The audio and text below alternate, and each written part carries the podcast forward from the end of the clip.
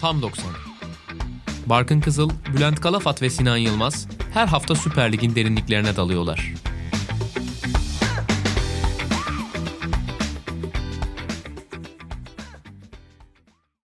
Samsung'un sunduğu Tam 90'a hoş geldiniz. Bülent Kalafat ve Sinan Yılmaz'la beraber Süper Lig'de geride bıraktığımız haftayı konuşmaya geçmeden önce geçen bölümde de bahsettiğimiz Samsung'un katlanabilir teknolojiye sahip yeni ürünleri Galaxy Z Fold 3 ve Galaxy Z Flip 3 deneyimlerinden biraz bahsedeceğiz. Geçen hafta da maç izlerken nasıl avantajlar sağladığından bahsetmiştik ürünlerin. Bu hafta nasıl geçti? Maç takipleriniz size nasıl yardımcı oldu Samsung'un yeni katlanabilir teknolojisi? Valla ben maç izlerken bir ekrandan veri bakmayı ya da bir ekrandan o ekranı ikiye bölüp hani not alıp veri bakmayı bir ekrandan da maçın kendisini izlemeye yıllardan beri alışkanlık haline getirdim. Samsung'un yeni teknolojileri de bu açıdan çok büyük rahatlık sağlıyor. Zaten aynı anda birkaç işle uğraşmak artık hepimizin aşağı yukarı mecbur olduğu bir şey. Bu bakımdan da Samsung'un Fold ve Flip ürünleri gerçekten hayatı bayağı kolaylaştırıyor. Bu arada bu ürünler geçen hafta ön siparişi açıktı. Bu hafta itibariyle sipariş verebiliyoruz. Ben de Galaxy Z Flip 3'ün estetik yapısından biraz bahsetmek istiyorum. Çünkü ilk defa eşimin başka bir telefon telefona göz koyduğunu fark ettim. 2014 yılındaydı sanır biz evlendiğimiz zaman yeni telefonunu almıştı Note 3'ü ve 7 senedir hala sapasağlam bir şekilde kullanmaya devam ediyor. Daha önce de söylediğim olmuştu ona yeni bir modele geçmek istiyor musun vesaire gibilerinden. Hiç yanaşmıyordu ben telefonumdan çok memnunum falan diyordu.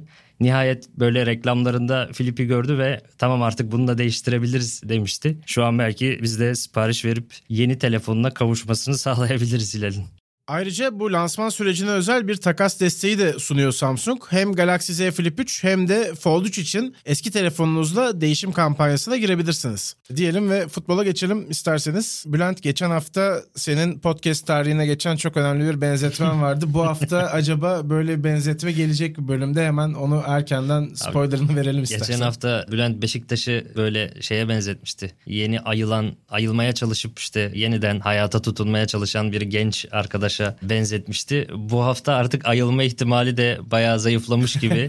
Her geçen gün daha çok içen bir Beşiktaş gibi. Umarız düştüğü yerden kalkar bu sakatlıklardan sonra. Beşiktaş'ı yine sapa sağlam görürüz diyeceğim ama bilemiyorum. Ben sizin yüksek mizah standartınızı tutturamadım karar verdim. O yüzden bir süre bu programda son derece ciddi yorumlar yapacağım sadece e, esprilere veya şakalara başvurmak için önce benim de bir araya biraz zaman koyup kendime gelmem lazım. ya da bizim senin seviyene gelmemizi bekliyorsun gibi anladım. Ee, alt, alt metin bize. okumakta serbestsiniz sevgili dostlar.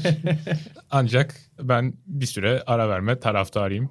Eğer çok ciddi talep gelirse düşünebilirim tabii ki. Peki o zaman ciddi konulardan gideyim madem espri yapmıyoruz. Bu hafta ligde yeni bir lider var. Fenerbahçe zorlu Hatay deplasmanında kazanmayı başardı. Kazanırken de iyi bir oyun ortaya koydu Bülent. Neler söylemek istiyorsun? Fenerbahçe ile açalım perdeyi. Ben Fenerbahçe'nin bu sezon aldığı en iyi galibiyeti aldığını düşünüyorum Hatay deplasmanında. Ki Hatay Spor Fenerbahçe karşısına çıkana dek 4 maç üst üste kazanmıştı. Ve o 4 maçta yalnızca bir gol yemişti. İyi oyunlar oynayarak gelmişti. Fenerbahçe ise hani o Bright Osay Samuel'in savunmadan çıkarken yaptığı bir top kaybıyla gelen pozisyon haricinde rakibine çok net bir fırsat vermeden maçı tamamladı ki en az 3-4 tane daha gol atması gereken pozisyonda vardı Fenerbahçe'nin. Yani işte Serdar Dursun'un boş kaleye atamadığı, son anda verilemeyen paslar, işte Diego Rossi'nin geriye çıkaramadığı bir top falan.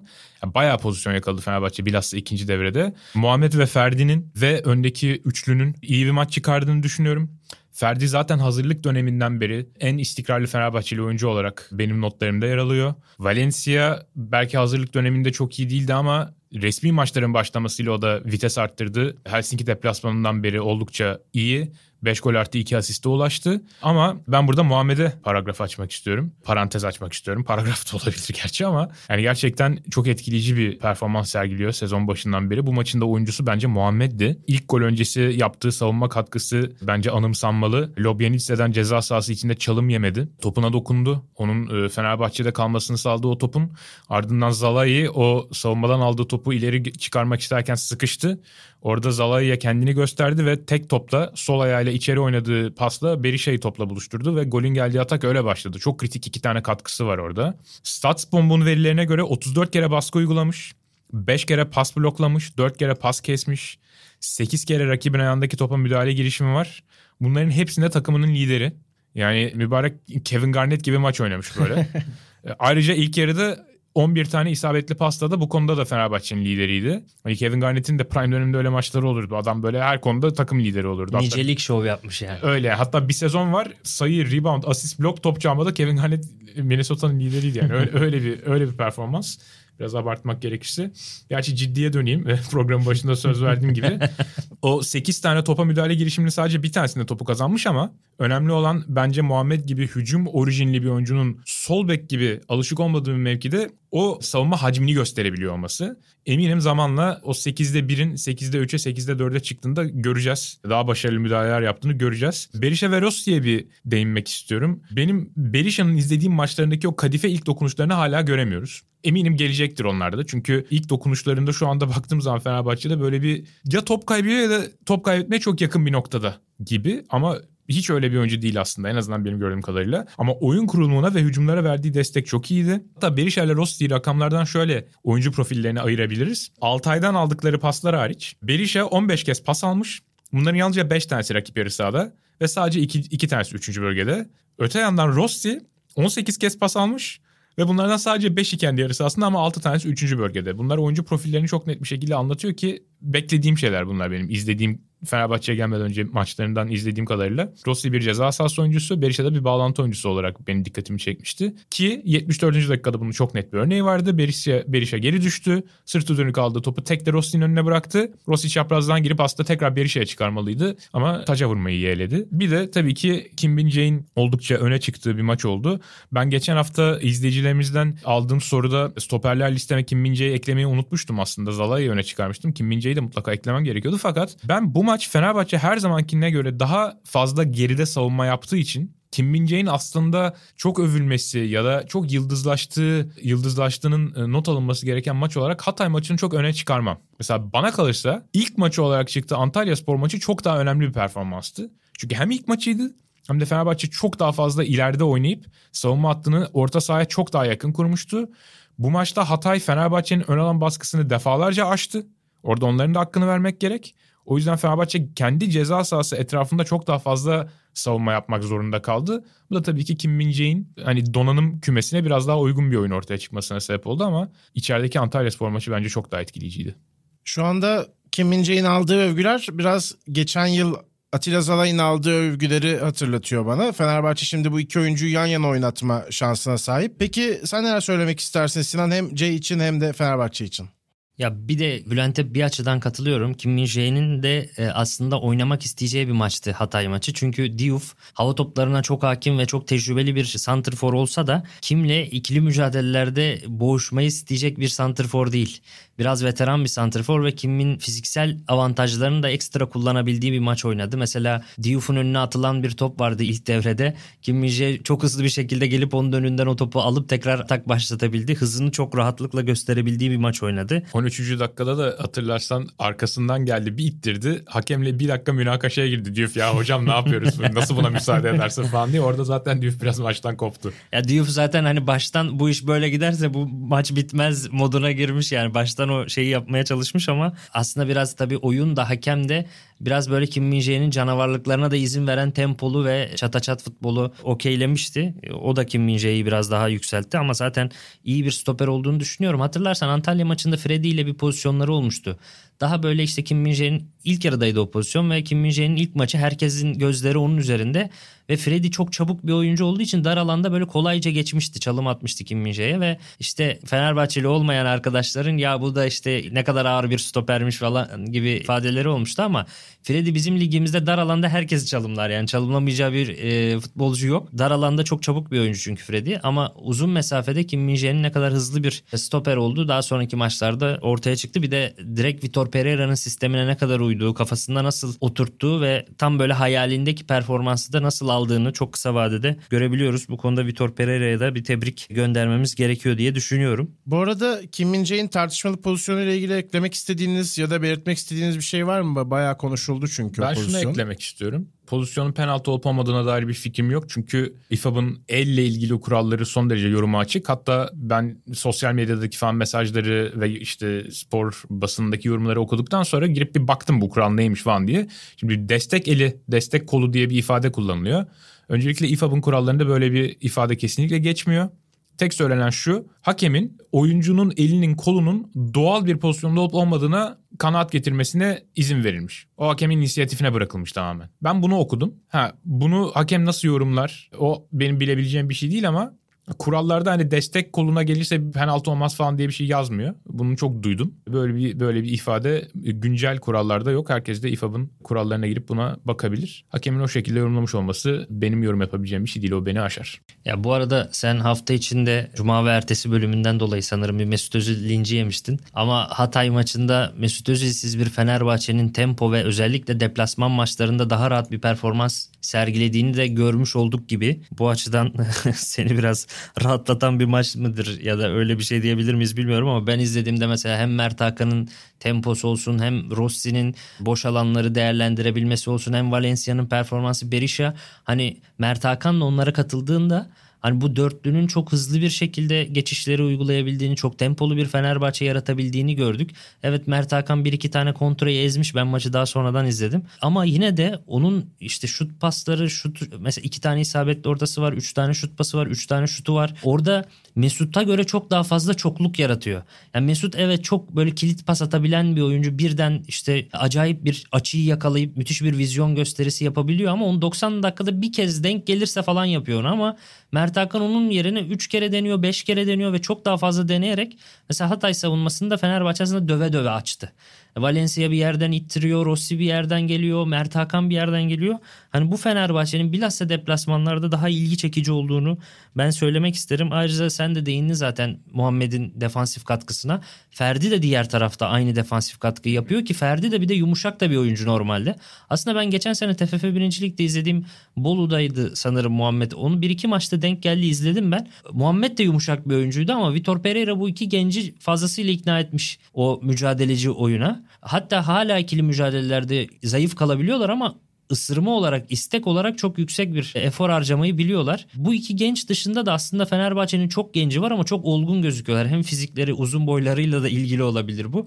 Mesela Kim min de çok genç. İşte Zalai de çok genç ama Zalai bana böyle 35 yaşındaki o soğuk Kuzey Avrupalı stoperleri falan andırıyor.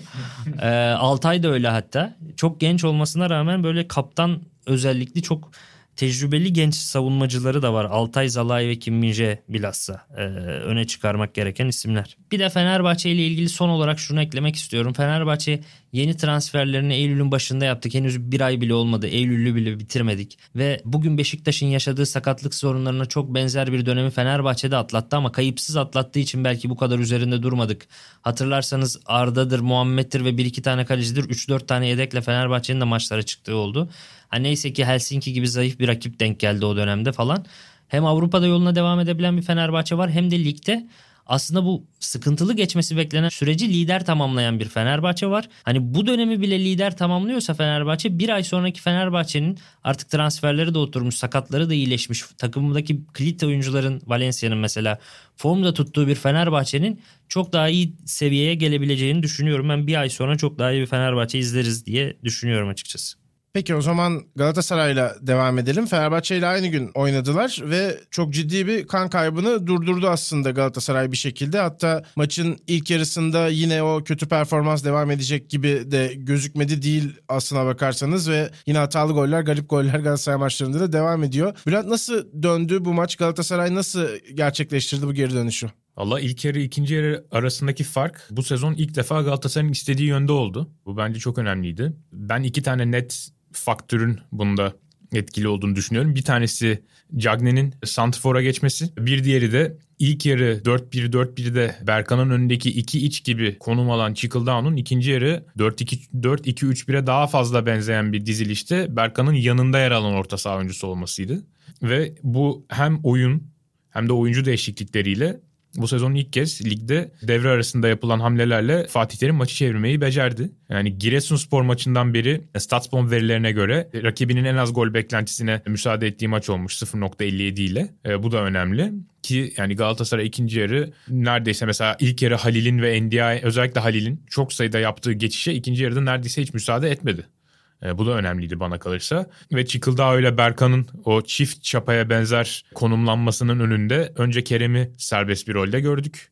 Halil bir kanada açıldı. Daha sonra Emre Kılıncı o serbest rolle gördük ve yani o, o dönemde Galatasaray lig maçlarında hiç olmadığı kadar iyi gözüktü bana kalırsa. Yani Luyendama'nın top kayıplarının çokluğu ve genel olarak gene Galatasaray'ın ilk yarıda oyun kurulumunda üst üste sıkıntılar yaşadığı dönemleri senin de dediğin gibi Barkın tekrar gördük. Ama ben daha önce de dile getirdiğim gibi burada kabahatin pas hatası ya da top kaybı yapan oyuncularda değil. Özellikle de Luyendama'ya bu maç çok fazla fatura kesildi.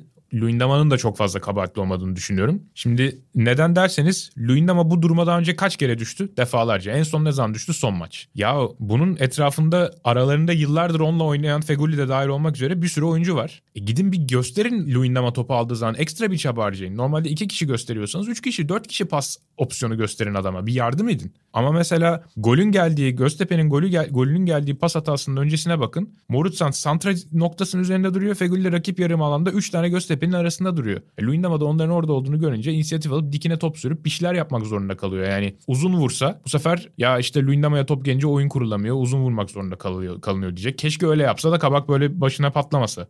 Adam inisiyatif almanın bedelini ödüyor aslında ki ilk yarı Galatasaray'ın attığı en iyi pası Luyendam attı. Fegoli'yi sağ yarım, sağ yarım alandan ceza sahasına soktu. O ana kadar Galatasaraylı hiçbir oyuncu o kadar iyi ve rakibi o kadar delen bir pas atmamıştı. Bana geçen sezonki Alanya maçını hatırlattı biraz. Ve yani Sinan'a paslamadan önce şunu hatırladım ben. Hatırlamaya başlıyorum giderek. Luyendama'nın bu düştüğü durumları gördükçe. Abdullah Avcı'nın Beşiktaş'ında sürekli Vida aynı duruma düşerdi. Sağ yarım alandan ilerlerdi topla. iki elini böyle yanına açardı. Biriniz bana kendinizi gösterin diye. Ondan sonra sahanın merkezine yerden bir pas atardı. O paslarda büyük oranla hatalı olurdu ve Beşiktaş oradan geçiş hücumları yerdi. E şimdi yani Vida'nın da mesela en en öne çıkan özelliği oyun kuruculuk ya da pasörlük değil. Vida çabuk bir kesici ve kademeci. Yani oyuncuların yetenek kümeleri belliyken sizin de oyununuz geriden planınız geriden oyun kurmaksa o zaman o zaafları kapatacak organizasyonu kurmak sizin vazifeniz. Bunu yapmadığınız zaman Kabağın oyuncuların başına patlaması benim kabul edebileceğim bir şey değil. Ve Galatasaray'da 14. maçta resmi maçta hala bu sorunun devam ediyor olması devre arasına kadar devam etti. Çıkıldağ Berkan'ın yanına gelince orada doğal olarak bir kalabalık oluştu ve Galatasaray biraz daha rahat etti diye düşünüyorum. Bir de tabii Cagney'in sırtı dönük aldığı toplarla uzun pasların hedefi olabilmesi de çok büyük fark yarattı. Evet Galatasaray evet garip goller yiyor, hatalı goller yiyor ama yani çok enteresan goller de atıyor. Ben Lazio maçına kadar gitmiştim. Siz hatırlattınız Trabzonspor maçındaki ilk gole kadar gidebiliriz aslında bu noktada. Yani sadece savunma hataları da değil şans da yardımcı oluyor Galatasaray'a ama organize hücum çok yardımcı olmuyor. Olması gereken de bu gibi Sinan. Sen neye bağlıyorsun? Hem Galatasaray'ın yediği golleri hem attığı golleri hem de atamadığı golleri aslında öyle sorayım. Yani Galatasaray maçında olan goller hakikaten çok ilginç oluyor çok uzun zamandır. Hatta yani sezon başından itibaren böyle. Sen Johnston maçlarından başlayarak, PSV maçlarından başlayarak pardon. Böyle yeniyor ve atılıyor. Fatih Hoca da geçtiğimiz haftalarda bir açıklama yapmıştı. Böyle saçma sapan golleri yemeyi bırakırsak çok daha iyi olacak diye ama tabii yediğini görüyor hoca ama attığını görmüyor yani doğal olarak.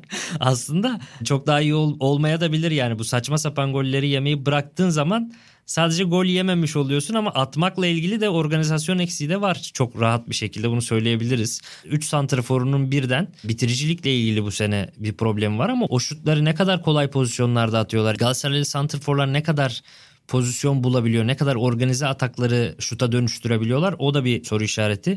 Sanki Fatih Hoca'nın hani evet saçma sapan goller yemeyi bir şekilde Galatasaray'ın bırakması gerekiyor ama daha organize pozisyonlarda üretime dair kafa yorması gerekiyor diye düşünüyorum ben. Bu noktada Galatasaray hücumuyla ilgili ben şunu da sormak istiyorum. İşte bu Göztepe maçında da gördük. Boş kaleye Halil Dervişoğlu'nun ayağındaki bir top ve penaltı noktasında bomboş bir Feguli var. Orada pas yerine şut tercihi geldi ve savunmacıdan döndü top. İşte biraz Kerem Aktürkoğlu ile ilgili de çok bencil oynadığından bahsediliyor. Galatasaray'da acaba problem biraz da karar vermek ya da takım olmak mı? Ben Kerem'in bencil oynadığını düşünmüyorum açıkçası. Top kayıplarının genelde güçsüzlükle ilgili topu ayağında tutmakta biraz problem yaşadığını düşünüyorum. Halil'inki de çok şaşırttı beni. Halil de aslında hiç bencil bir adam değil. Aksine besleyen bir adamdı ve orada pas atmayı düşünmemesini tam anlayamadım. Hatta bir daha izledim pozisyonu. Fegül'ün etrafında gelen giden mi var acaba pası atmama sebebi o mu diye ama öyle bir şey de yok. Feguli son derece boş. Oradaki pas atmaması beni oldukça şaşırttı.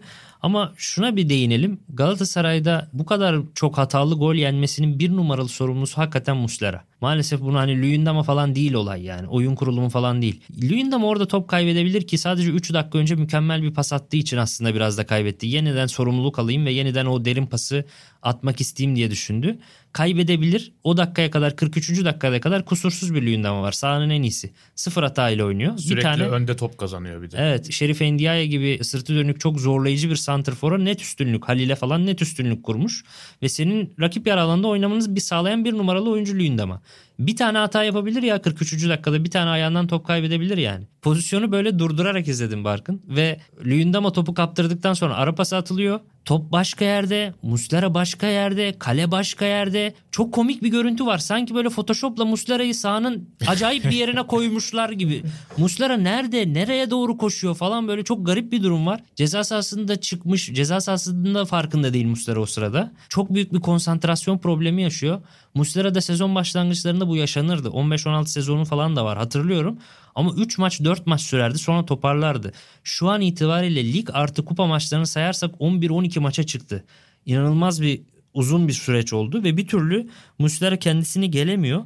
Ve bir de yaşı da artık 36 olduğu için acaba normali mi bu olmaya başladı diye düşündürüyor. Umarım normali bu değildir ve normal haline Muslera o alıştığımız geçmiş 10 yıldaki haline döner. 11 yıldır bu takımın en önemli ismiydi Muslera. Neyse ki Muslera vardan Allah Muslera vara doğru çok keskin bir dönüş yaşandı Galatasaray'da. Gerçekten hiç beklemiyordum ben de böyle bir şey.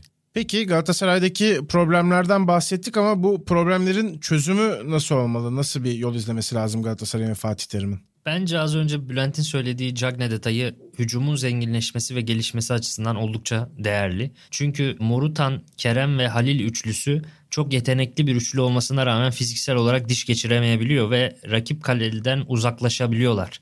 Yani rakip savunmacılar onları kendi kalelerinden uzakta savunmaya başlıyor ve ittiriyorlar. Galatasaray rakip kaleye gitmekte biraz zorlanabiliyor. Bence orada Cagne'yi, Cagne'nin işte rakip savunmacıları dağıtan fiziği Kerem'i de çok rahatlatıyor, Halil'i de çok rahatlatıyor, Morutan'ı da rahatlatıyor. Böyle bir ön dörtlü Galatasaray için daha iyi olabilir. Şimdi bu Galatasaray biraz saçma goller yedi demişti ya Fatih Terim. Onu düzeltmek için sanırım dörtlü savunma önünde daha sağlam bir orta saha oynatmaya çalıştı başlangıçta. Bu Lazio galibiyeti de öyle gelince onu sürdürmeye çalıştı diye düşünüyorum. Hem Taylan hem Berkan savunma dörtlüsünün önünde işte bunlar biraz beklerin de yardımına gitsin merkezden vesaire gibi mantıklı bir düşüncesi vardı aslında bunun. Ama onu yaptığında da hem Alanya hem Kayseri maçlarında gol atamayan bir Galatasaray, hücumda çoğalamayan bir Galatasaray gibi bir soruna dönüştü. Çünkü Patrick Van Aanholt'unu önünü aslında hücumu çok iyi olan Çıkıldağ ile sol merkezden ona da yardım götürüyorsun. Bu sefer Çıkıldağ'ın hücum katkısından alıyorsun, çalıyorsun. E Berkan işte Yedlin'in tarafını kapatmak için Berkan'dır, Taylan'dır o tarafa kayıyor. Onlar bu sefer hücuma gidemiyor.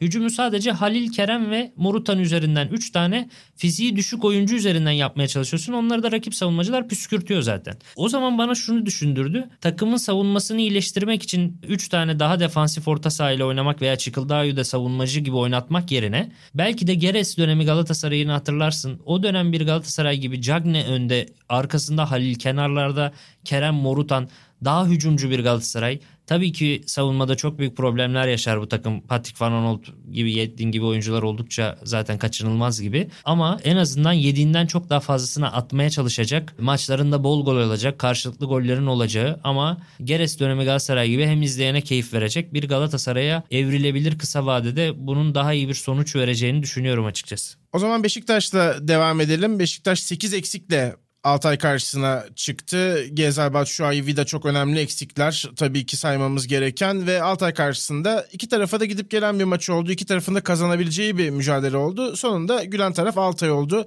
Bu maçla ilgili neler söylemek istersin? Yani dediğin gibi ilk 11 yazmanın neredeyse imkansızlaştığı bir dönem başladı Beşiktaş için. Antalya Spor maçından beri aşağı yukarı böyle bir durum var. Antalya Spor maçında yaşanan ciddi sakatlıklardan beri rotasyon oyuncularının da devre dışı kalmasıyla Sergen Yalçın ne yapacağını şaşırdı gerçekten. Böyle bir durumda Altay gibi lige iyi başlamış bir takıma karşı İzmir'de maçın neredeyse kazanacak duruma gelmesi bence Beşiktaş'a artı yazar. İlk yarı belki hiç hücum edemedi Beşiktaş ama yani Altay'a da çok fazla fırsat vermediğini söyleyebiliriz. Ve netice itibariyle itibariyle büyük bireysel hatalarla gelen iki tane gol yedi Beşiktaş. En sakalından çıkarken kaptırdığı top ve Rıdvan'ın üç tane rakibinin arasına girerek kaptırdığı top. Ardından Josef'in müdahalesine rağmen Beşiktaş'ta kalmadı. Ve en sakalın arkasına atılan uzun bir pasla ikinci gol geldi. Orada Mert'in de çok büyük bir hata yaptığını söyleyelim karşı karşıya pozisyonda. Ama yani ben açıkçası hem Adana Demirspor hem Altay hem de Antalya maçının çok büyük kısmında yani Beşiktaş'ın oyununa dair çok fazla çıkarım yapılacak bir veri setimizin olmadığını düşünüyorum. Çünkü gerçekten çok kaotik bir ortam. O giriyor, o çıkıyor, o giriyor, o çıkıyor. Herkes sürekli sakatlanıyor. Ondan ziyade ben iki tane oyuncu üzerinde durmayı faydalı buluyorum. Bunlar Gökhan ve Oğuzhan. Birlikte bu takımda şampiyonluk yaşadılar 2015-2016 sezonunda. Ardından kariyerleri dip yaptı ve buna rağmen ikisi de tekrar şampiyon bir takımda oynama e, şansını yakaladılar ki Oğuzhan arada gitti geldi. Gökhan Töre yeni Malatyaspor'a gitti geldi. Ama bu iki oyuncu maçın da en kötü iki oyuncusuydu. Şimdi nasıl bir Beşiktaş'ta süre bulduklarını ve nasıl bir Beşiktaş'a denk geldiklerini anlamak açısından da şunu ifade etmekte fayda var. Beşiktaş'ın 62 yıllık lig tarihinde 16 tane şampiyonluğu var. Yani yaklaşık 4 yılda bir şampiyon olan bir takım Beşiktaş. Ama 2011'de 3 büyükler arasında belki de ilk batan, dibi ilk gören takım olmasının da verdiği avantajla ya da yeniden yapılanmayla diyelim. Son 10 yılda 3 büyükler arasındaki en parlak, en başarılı takım aslında. Ki hani son 6 yılda 2 yılda bir ortalamaya gelen bir şampiyonluk sıklığı yakalamış 3 şampiyonlukla. Bu çok önemli bir oran. Takımın 62 yıllık lig tarihi ortalamasının 2 katı sıklığında şampiyonluk yaşanmış yani. Aynı dönemde de Şampiyonlar Ligi'nde gruplardan namalup lider olarak çıkılmış ki bu büyük ihtimalle bir daha tekrarlanmayacak bir başarı.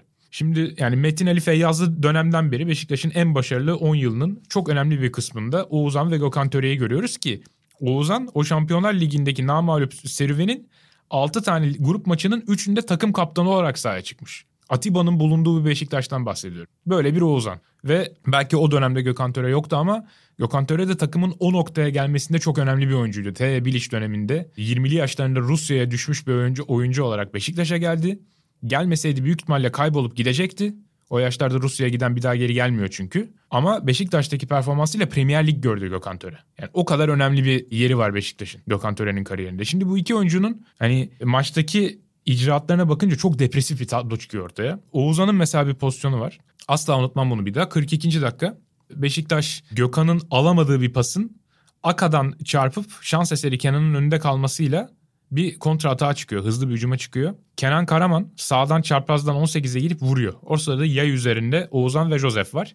İkisi de o hücuma katılmak için eşit derecede mesafe kat etmişler. Oğuzhan ya bası bana niye vermedin diye serzenişte bulunurken Josef çoktan geri koşmaya başlamış ve Altay'ın geçiş hücumunu engellemek için 40 metre geriye depar atıyor. Ozan kadrajın dışında kalıyor. Oğuzhan kadrajın dışında kalıyor. Yani bu gerçekten kabul edilebilir bir durum değil. Çünkü orada bu takımın aidiyet göstermesi gereken oyuncusu Oğuzhan.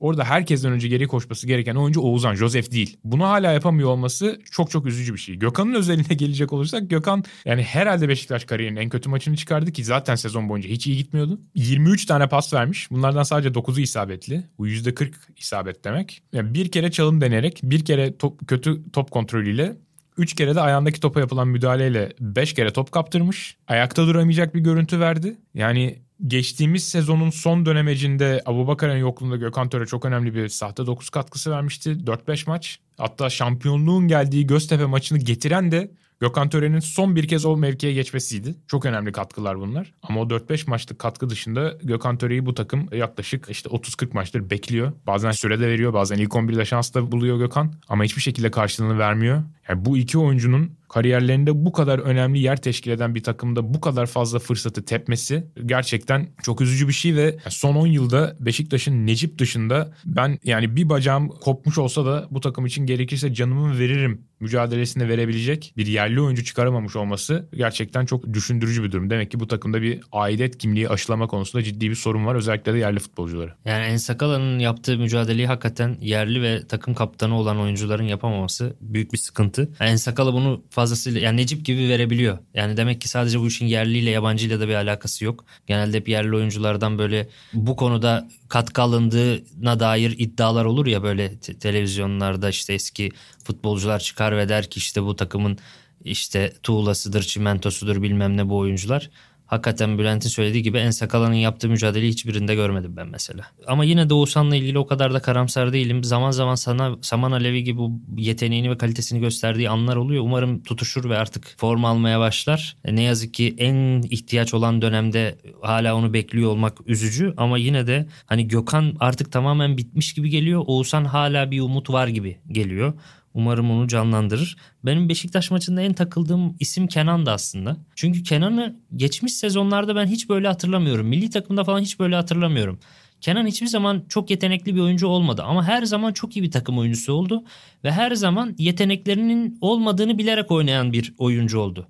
Ve Altay maçında da bilhassa rakip savunmanın yetersiz kalitesinden dolayı Kenan ilk temaslarında neredeyse %90 falan başarıyla e, işte sırtı dönük alabildi, dönebildi falan. Ama ikinci hamlesinde birleşik hareketinde hep bir top kaybına sonuçlandı. Çünkü hep ya bir kilit pas aradı ya bir şut aradı gol atmaya çalıştı ya kaleciyi yatırmaya çalıştı falan böyle Ronaldo hareketleri denedi yani. Fenomen Ronaldo bu Cristiano da değil yani böyle çok zor hareketler denedi. Ve aslında hani Kenan onları hiç denemese döndün çok iyi sırt, sırtı dönük aldın döndün ve hemen basit oynasa Beşiktaş maçı koparabilirdi. 2-0'a 3-0'a vesaireye gidebilirdi yani. Beşiktaş bu maçı koparmaya bayağı yaklaşmıştı. Ama Kenan nedense Ronaldo olmaya çalıştı ve bu onu daha da kötü gösterdi. Aslında ilk hareketleri oldukça başarılıydı Kenan'ın. Bir an önce kendisine gelmesi gerektiğini düşünüyorum. Milli takımdaki performansını verirse Kenan yine çok katkı sağlayabilir ama bence mağlubiyette rol oynadı maalesef. Belki de tırnak içinde yetenekli olan oyuncuların yapamadıklarını gördükten sonra biraz sazı eline alma ihtiyacı hissettik. Yani maçta Beşiktaş'ın hücumlarına en öne çıkan iki oyuncunun Kenan'la Rıdvan olması da aslında gene Gökhan Töre, Salih, Oğuzhan bunlar özelinde pek çok şey anlatıyor. Altay'ı konuşalım biraz da. Beşiktaş'tan uzun uzun bahsettik ama Altay bu galibiyetle tabloda Beşiktaş'ın önüne geçti aslında ve ligde 3. sıraya yükseldi averajla beraber. Üst üste 3. 2-1'lik galibiyeti Altay'ın o anlamda da enteresan bir serisi var. Altay'a değinirsek o konuda neler söylemek istersiniz? Şimdi bazı istatistik verilere göre en çok koşan takım Süper Lig'de. Benim şiddetle karşı olduğum bir veri olduğunun notunu düşmek istiyorum bu en çok koşma hadisesi ama buyur abi. Eyvallah. Bu en çok koşan takım olmasının dışında birçok maçta geri döndüğünü de görüyoruz. Son olarak İzmir derbisinde de burada bahsetmiştik geçen haftaki bölümde. Orada da geri döndüler. Bu maçta da geri döndüler. Valla çok koşuyorlar ama savunmada çok organizasyonsuz ve çok yerleşim hatası yapan e, genel kadro kalitesi de oyuncu kalitesi de oldukça düşük bir takım aslında Altay. Yani biraz böyle Giresunspor'la değerlendirirsek yani Giresunspor'un harcadığı kadar para harcamıştır. Çünkü ikisi de yeni çıktı ya lige o yüzden Giresun'la değerlendiriyorum. Onlar kadar bir kadro kurmuştur. Birçok oyuncusu onlar gibi alt ligden gelmiş durumda. Hani hem kadro maliyeti hem kadro kalitesi aşağı yukarı benzer. Ama Altay biraz şanslı da maçlar oynadı açıkçası. Bunu söylemek lazım. Yani en azından savunmadaki büyük problemlerini rakipler çok değerlendiremedi. Ve Altay aslında ne kadar şanslıysa Giresun'da biraz o kadar şanssız gibi son dönemlerdeki şeyleri. Ve ben uzun maratonda Altay'ın buralarda kalmasını çok beklemiyorum maalesef. Umarım beni yanıltırlar ve hep kafaya oynayan bir takım olurlar. İzmir'den de böyle bir takımın çıkması ve şampiyonluk mücadelesi vermesi çok güzel olur ama ben bu kadro kalitesiyle yukarılarda kalabilmelerini çok mümkün görmüyorum. Orta vadede düşüş başlayacaktır ve işte belki orta sıra takımı olmaları bile aslında çok büyük bir başarıdır. Bence Altay gibi işte yeni Süper Lig'e çıkmış ve kadronun yarısından çoğunun alt lig oyuncusu olduğu yerde. Hani ama bu hep şöyle oluyor Barkın. Bir takım beklentinin çok üzerinde bir sezon başlangıcı yapınca zannediyorlar ki bu takım çok iyi ve şampiyonluk mücadelesi vermesi gerekiyor. Sonra ait olduğu yere döndüğünde uzun vadede ki doğal olarak e, mesela orta sıralara döndüğünde takım bu takım şampiyonluğa oynar normalde ama bu hoca yüzünden orta sıralara döndü deniyor. Halbuki takım ligde kalsa başarı yani. Ve hoca gönderiliyor. Ondan sonra yeni gelen hocayla da küme düşebiliyorlar.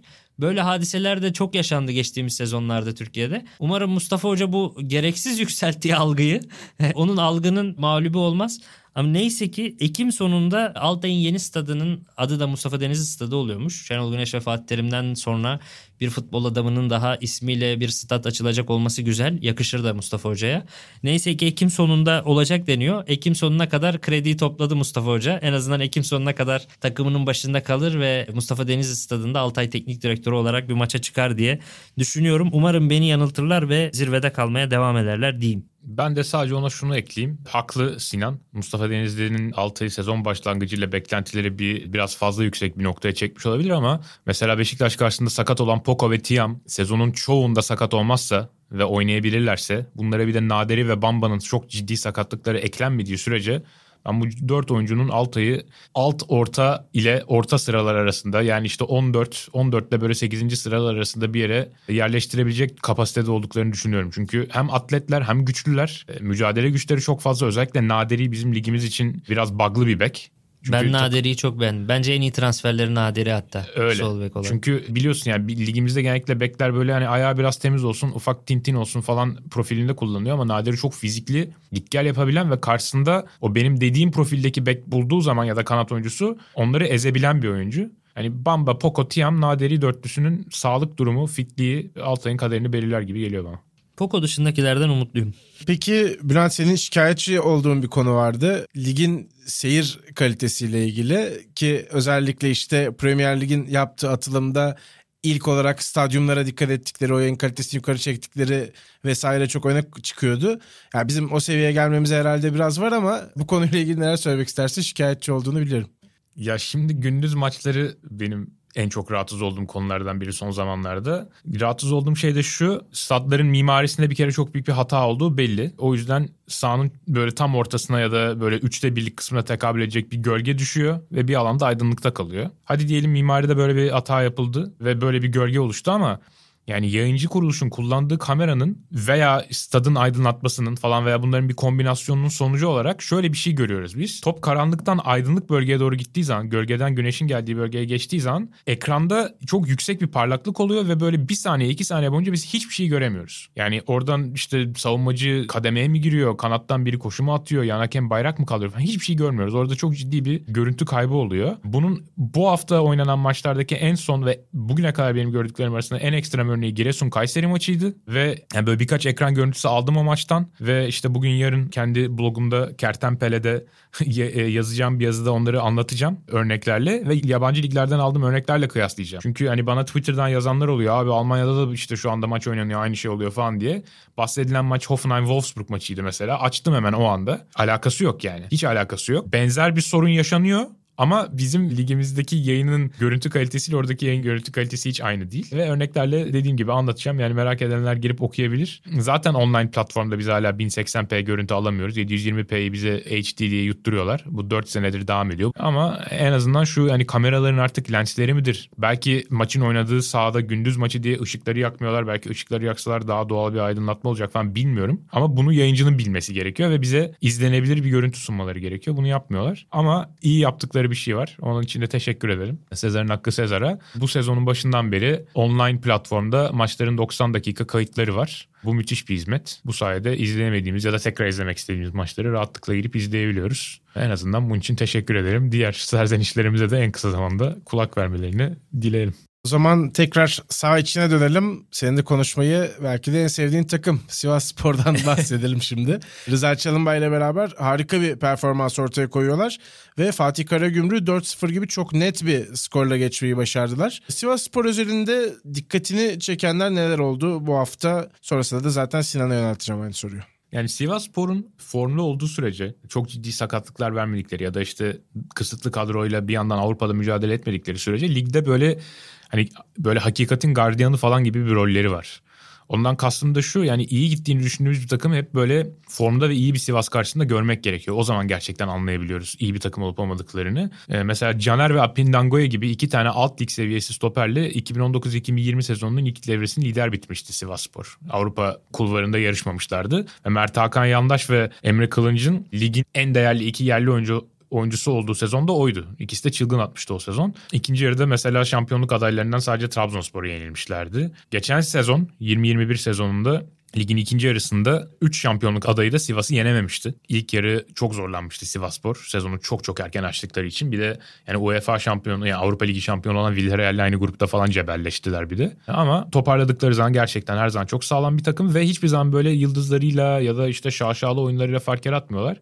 Ama her zaman ligin en diri en kompakt en işte bloklar arasındaki mesafeyi açmayan takımlarından biri olarak fark yaratıyorlar. O yüzden işte Zukanovic gibi, Caner gibi, Jimmy gibi, Kerim gibi oyuncularla Sivas deplasmanına gittiğiniz zaman biraz zorlanıyorsunuz. Bu normal bir şey. Hadi Biglia yoktu, üstüne Bertolacci yoktu. Tamam. Bunlar oldukça önemli eksikler ama mesela aynı takım Adana Demirspor'u da darmadağın etti Biglia yokken. Yani göz açtırmadılar Adana Demirspor'a ki Adana Demirspor da yavaş yavaş toparlamaya başlayan bir takım. Yeni Malatya Spor'a karşı 3-1'den geri geldi Karagümrük. O da kolay bir iş değil. Yeni Malatya da Trabzon'a 5-1 yenildikten sonra giderek toparladı. O yüzden Rıza Çalınbay'a ben her seferinde bir şapka çıkarma ihtiyacı hissediyorum. Faysal Fajr gibi bir oyuncuyu kendi sisteminde hani çok böyle vurdum duymaz ve pek savunma yapmayan böyle bir 10 numara oyuncusundan çok net bir takım oyuncusuna dönüştürmüş olması bence çok önemli bir başarı. Bir Bir de belki Caner'in hani mental zaaflarının Sivasspor gibi bir deplasmanda patlak vermiş olması da çok tesadüf olmayabilir. Rakibi biraz çaresiz hissettiren bir takım çünkü Sivasspor. Ve dinleyicilerimize de imkanları varsa Caner'in 65. dakikada yaptığı top kaybını bir daha seyretmelerini tavsiye ederim. Yani sosyal medyaya da düşmüştü yani, yani. bu hafta evet bu hafta Gökhan Töre'den inanılmaz top kayıpları geldi ama yani Caner'in 65. dakikada yaptığı top kaybı yani nasıl açıklanabilir bilmiyorum ama gerçekten kolay kolay görülebilir yani ender görülebilir. Unutulmaz e, bir andı şey. gerçekten. Caner'le ilgili ben araya gireyim. Sonra Sivas'a geçerim. Ya Caner'in ilk maçlarında ilk 2-3 maçta Farioli'nin bu pas oyununa uyması ve orta kesmemesi çok dikkat çekiciydi. Vay be demiştim Farioli'ye bak hani Caner'i bile ikna etmiş kendi oyununa falan. Ama o yeni Malatya maçında 3-1'den 4-3 maç çevirdiler ya o maçta çok güzel bir ortayla asist yaptı Caner. Ve benim ortamla maç aldınız gördünüz mü dercesine. Orada fitil yandı. Orada bir geri dönülmez bir hata yani Farioli üzülmeli o golü attığına böyle maçı çevirdiğine Aa, falan. Çok iyi. Şu andan itibaren Caner Erkin yine takımın iki katından fazla orta kesen oyuncu olarak geri döndü. İki haftaya da kadro dışı kalırsa hiç şaşırmayacağım. Böyle bir durum var. Ben Rıza Çalınmay'ın takımlarını ve Sivas'la da çok iyi özdeşleşiyoruz e, Rıza Hoca böyle kömürlü kara trenlere falan benzetiyorum. Böyle açılana kadar birkaç hafta işler iyi gitmeyebiliyor, pozisyon üretmekte zorlanıyorlar falan ama o tren artık rayına oturduğunda veya hızını almaya başladığında da önüne geçilmez bir istikrarla, güçle yoluna devam edebiliyor. İşte geçen sene 17 maç üst üste yenilmedikleri süreç var. Yani adamlar yorulmak bilmiyor. Rakipler ikinci yarıda artık 3 günde bir maç oynaya oynaya bitmiş ama Rıza Çalınmay'ın Sivas'ı hala çok dinamik, dinç.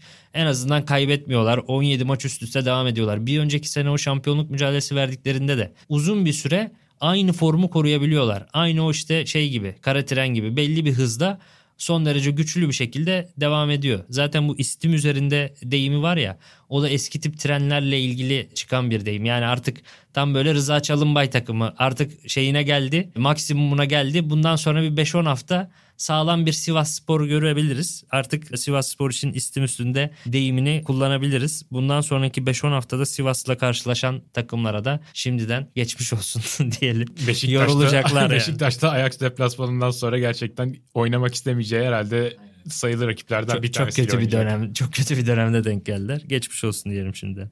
En kötü yorulacaklar yani. Kazanır kaybeder ayrı ama yorulacakları kesin. Peki o zaman yavaş yavaş süremiz de azalıyor ama sorulara geçmeden önce tabii ki haftanın kapanış maçından da biraz bahsedelim. Trabzonspor Alanya ile bir, bir bir berabere kaldı. Trabzonspor tabii bu maçı kazansaydı lig lideri de olabilirdi ama Alanya'da gerçekten iyi bir takım. Bu maçla ilgili notlarınız neler? Ben maçı seyretmedim. Konyaspor Kasımpaşa maçını izliyordum. O yüzden burada sadece bir cümle edip Sinan'a paslayacağım. Arada maçın işte timeline'ına bakıyorum istatistik sitelerinden. Şunu gördüm. Dakika 60 sanırım o civarlar. Jervinho oyuna giriyor. Berat oyundan çıkıyor. İki dakika sonra Bülent Korkmaz kan kokusunu alıp iki tane hücumcusunu tazeliyor. Diyecu yerine Babakar.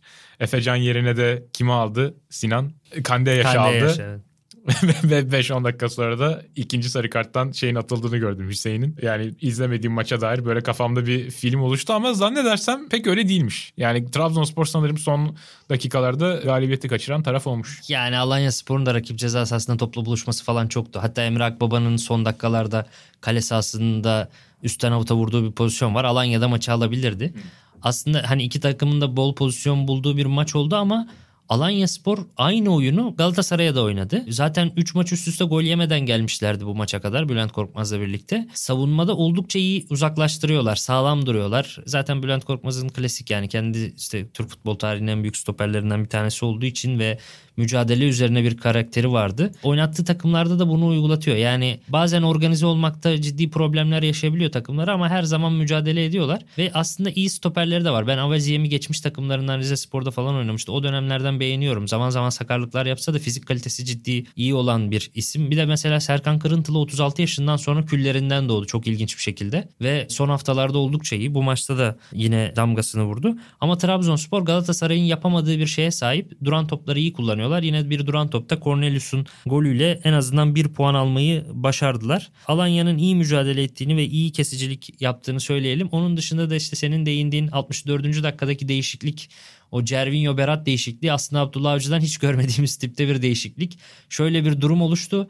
4-2-4'e döndüler. Solda Cervinho var, sağda Canini var. Bunlar direkt forvet yani kanatta değil. Önde Cornelius ve Envakame var. Envakame de center pozisyonuna geçti. Ortadaki ikili de Hamşik'le Bakasetas oldu.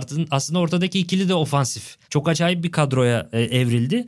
Ama Hüseyin'in kırmızısından sonra biraz tabii daha dengeledi yani. Cornelius da genç stoperi değiştirdi. Ama Abdullah Hoca'nın hani bu hem Başakşehir hem de Beşiktaş dönemlerinde bu tip e, gemileri yaktığını çok görmüyoruz. Hele bunu 63. dakikada 64. dakikada falan yapması marjinal bir hamleydi. Alanya'nın da onu çok yeterince değerlendirdiğini söylemek güç.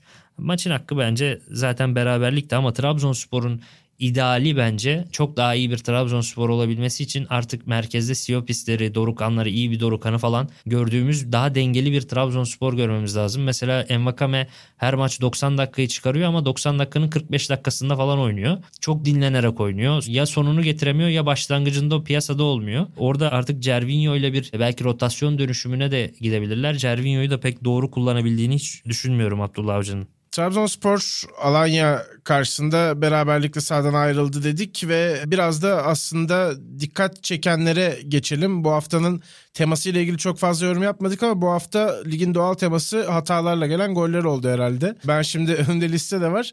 9 çok büyük hatalı gol sayıyorum burada. Onun dışında da yine var daha ufak hatalar da olsa o şekilde gelen goller. Ya tabii ki futbol hatalar oyunu. Olacak böyle şeyler ama şimdi o hataları hani makul görülmesi için önce hücum eden takımın o hataları doğurmak adına bir hani rakibi force etmiş olmasını bekliyorsun. Yani çok güzel bir organizasyon yaparlar. İşte sıfıra iner geri çıkarır falan. Ona bir şey yapamazsın. Ama şimdi yani iki kategoriye ayırmak lazım bence bu hafta geride kalan hafta hafta sonu gördüğümüz golleri. Bir korkunç hatalarla gelen goller. Mesela Beşiktaş'ın attığı gol. İşte orada Björk Ander'in yaptığı inanılmaz pas hatası. Adana Demirspor'un Gaziantep'e attığı gollerin tamamı. Kolker'in çıkarken yaptığı pas hatası. Kolker'in kendi kalesine attığı anlamsız gol. Cilovacı'nın yaptığı pas hatası. Cilovacı'nın yaptığı penaltı. Yani bunların hiçbirine gerek yoktu. Galatasaray'ın yediği ve attığı goller. Yani Muslera'nın hatası mı daha büyük dersin? İrfan Can'ın hatası mı daha büyük dersin? Sabaha kadar tartışırız burada. Sivas'ın Karagümrük'e attığı ilk golde Zukonovic'in geri pas hatası. Zaten Zukonovic haftalardır çok saçma goller yediriyor. Geri pas hatalarından inanılmaz sayıda gol oluyor ya. Evet evet çok oldu gerçekten. Evet hatta Şarkıcı. bazılarının o büyük hataları alamadık bile yani diğer hatalardan dolayı şuradaki listede. Öyle gerçekten ve her hafta en azından bir takımda görüyoruz. Bu hafta iki takımdan aynı anda hem Altay'dan hem Karagümrük'ten geldi. E, Okaka'nın Rizespor'a karşı ilk golü belki de korkunç hatalar listesinin en tepesinde Bence olmalı. Bence kesinlikle. Yani, yani diğer hepsi diğer hepsi hata ama bu başka bir şey yani. İnanılmaz bir inanılmaz bir şey ya. Bir de inatla devam ettirmesi değil mi yani? ya 30 yaşında falan oldu Alper Potuk. 30 yaşında olup da bu kadar amatör bir hata yapılmaz yani. U15 oyuncusu falan yapmaz. Bir de böyle Hamza Hoca'nın yerine kendimi koyduğumda çok komik yani trajikomik bir hale geliyor. Çok üzücü. Adam yeni göreve başlamış. Hadi beyler bakalım Rize Spor'u ayağa kaldıracağız falan. Alper topu alıyor taç çizgisinden kendi kalesine doğru sürüp böyle rakip santraforu vurdurup gol atıyor falan. Müthiş bir başlangıç. o baya şeydi. Çok acayip bir goldü gerçekten. Yani bu Alper'in sebep olduğu golün zirvede olduğu listede işte böyle dediğin gibi bayağı bir gol var. Bir de hadi olur o kadar falan diyebileceğimiz goller var. İşte o sayı Samuel'in kaptırdığı golle Fenerbahçe'nin yediği gol veya işte Beşiktaş'ın yediği gollerde En Sakala'nın ve Rıdvan hataları hadi, hadi olur o kadar diyorsun. Yani dağılmış takım mevkisinde oynamıyor falan filan ama hani bunların bu kadar sık oluyor olması ve bizim yani bu programda olsun farklı platformlarda olsun bunları bu kadar sık dile getirmek zorunda kalıyor olmamız bize bir şeyleri anlatıyor olmalı bence. Yani bizim bazı şeyleri sorguluyor olmamız lazım. Yani ligimizin kalitesinin bu kadar düşük olması bence çok üzücü bir şey. Umarız iler önümüzdeki haftalarda daha az değinmek durumunda kalırız bunlara ama bu hafta bayağı zirve yaptı yani bu konu.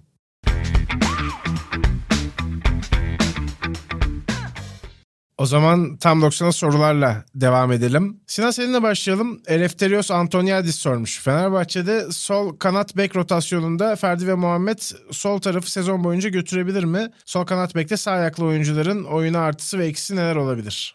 Bence götürebilir. İnsanlar götüremeyeceğini söylüyordu ama başka rotasyon hamleleri de gelebilir ya. Şey mesela Crespo form yakalar Mert Hakan Yandaş da sol önde oynayabilir. E, yeri gelir böyle skor korumak istediğin zaman Nova'yı da orada oynatabilirsin ki işte Adana Demir maçının ikinci yarısında oynamıştı yanlış hatırlamıyorsam.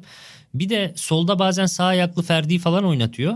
O da şöyle bir avantaja gelebilir gelecek haftalarda. Orada sol iç pozisyonda Gustavo var. Gustavo tabii takımın en yaşlısı ve artık yoruluyor 3 günde bir sürekli maç oynadığı için. Sağ ayakla sol kenarda oynayan oyuncunun daha böyle içeriye doğru da kıvrılarak biraz Gustavo'ya da yardım etmesi. Bir de genç oyuncular oynuyor genelde orada. Muhammed Solak ama mesela o da içeriye doğru oynayabilecek bir oyuncu çünkü merkez oyuncusuydu. Öyle bir avantaj da yaratabilir. Ben bu genç oyunculara güvenilmesi gerektiğini düşünüyorum ve iyi gidiyor şimdiye kadar. Vitor Pereira'yı da ayrıca tebrik ediyorum bu konuda. 0-1 transfer istemek yerine bu oyuncularla devam etti. Ona da tebriklerimi sunayım. Bülent sana da Tahir Tosun'un sorusunu yönelteceğim. Galatasaray'da bence Kerem'in olduğu bölgede Halil, Forvet'te ise Diagne oynamalı diye düşünüyorum demiş. Özellikle lig maçlarında Diagne olmayınca maçlar kısır geçmeye müsait. Bu konudaki çözüm önerileriniz neler diye sormuş ki Galatasaray'da konuşmuştuk aslında bu sorudan da devam edersin herhalde. Doğru. Bu soruda adı geçen oyuncuların hepsine değinmiştik. Ama şöyle bir noktada ben ayrılıyorum sevgili Tahir Tosun'dan. Ben Halil'in etkili olmak için mutlaka merkezde kullanılması gereken bir oyuncu olduğunu düşünüyorum. Çünkü çok ciddi bir bağlantı kabiliyeti var. Ama mesela bir kanat oyuncusunun ihtiyacı olan alan kat etme özelliği veya çok çabuk ivmelenme gibi özellikleri Halil'in çok kuvvetli değil. Halil'in daha ziyade bence topu doğru yerde isteme özelliği, ayak içinin temiz olması, çalım atabiliyor olması dar alanda özellikle. Bunlar önemli meziyetleri. Santrfor olarak kullanıldığı zaman geriye düşüp sık sık top aldığını, etrafındaki oyuncuları oyuna dahil etmeye çalıştığını görüyoruz. Bir santrforun arkasında kullanıldığı zaman da ona topun daha rahat taşınması bakımından gerekli bağlantıyı kurabilecek bir oyuncu bence Halil gizli e, bir forvet olarak ceza sahası içine koşular da atabilir. Çok daha faydalı olur ama ben kanatta çok faydalı olacağını düşünmüyorum. Mesela Kerem hem kanatta hem forvet arkasında faydalı olabilir ama Halil bence kanatta sahanın merkezinde olduğu kadar faydalı olamaz. O yüzden Cagney'in santrfor olarak katkısı tabii ki yatsınamaz. Oyuna girer girmez zaten fark yaratıyor ama Halil'den bence kanatta çok fazla fayda beklememek lazım. Bir de Fatih Çevik'in Stefan Kuntz'la ilgili bir sorusu vardı. Almanya 21 yaş altı takımındaki kariyeriyle ilgili bizim milli takımımızın başında ondan neler bekleyebileceğimize dair ne tür oyunculardan ne tür bir kadro kurabileceğine dair öngörülerimizi sormuş. Kuntz'la ilgili açıkçası biraz araştırma yapmamız, biraz çalışmamız lazım. Şu anda tek söyleyebileceğimiz 2017 ve 2021 yıllarında Almanya'nın genç yaş takımıyla Avrupa şampiyonu olduğu, 2019 yılında da finalde İspanya'ya kaybettiği. Onun dışında benim çok ciddi bir bilgim yok. O yüzden Fatih Bey'e de sözümüzü verelim. Milli takım arasında çekeceğimiz bölümde bu soruyu daha etraflıca ele alırız. Evet bu arada milli takım arasında da soru cevap ağırlıklı bir bölüm yapmayı düşündüğümüzü tekrar hatırlatalım. Twitter üzerinden tam 90 sorular etiketine sorularınızı yöneltebilirsiniz diyerek 3. bölümü kapatalım. Ben Barkın Kızıl, Bülent Kalafat ve Sinan Yılmaz'la beraber bu bölümde de sizlerle beraberdik. Önümüzdeki hafta tekrar görüşmek dileğiyle. Hoşçakalın.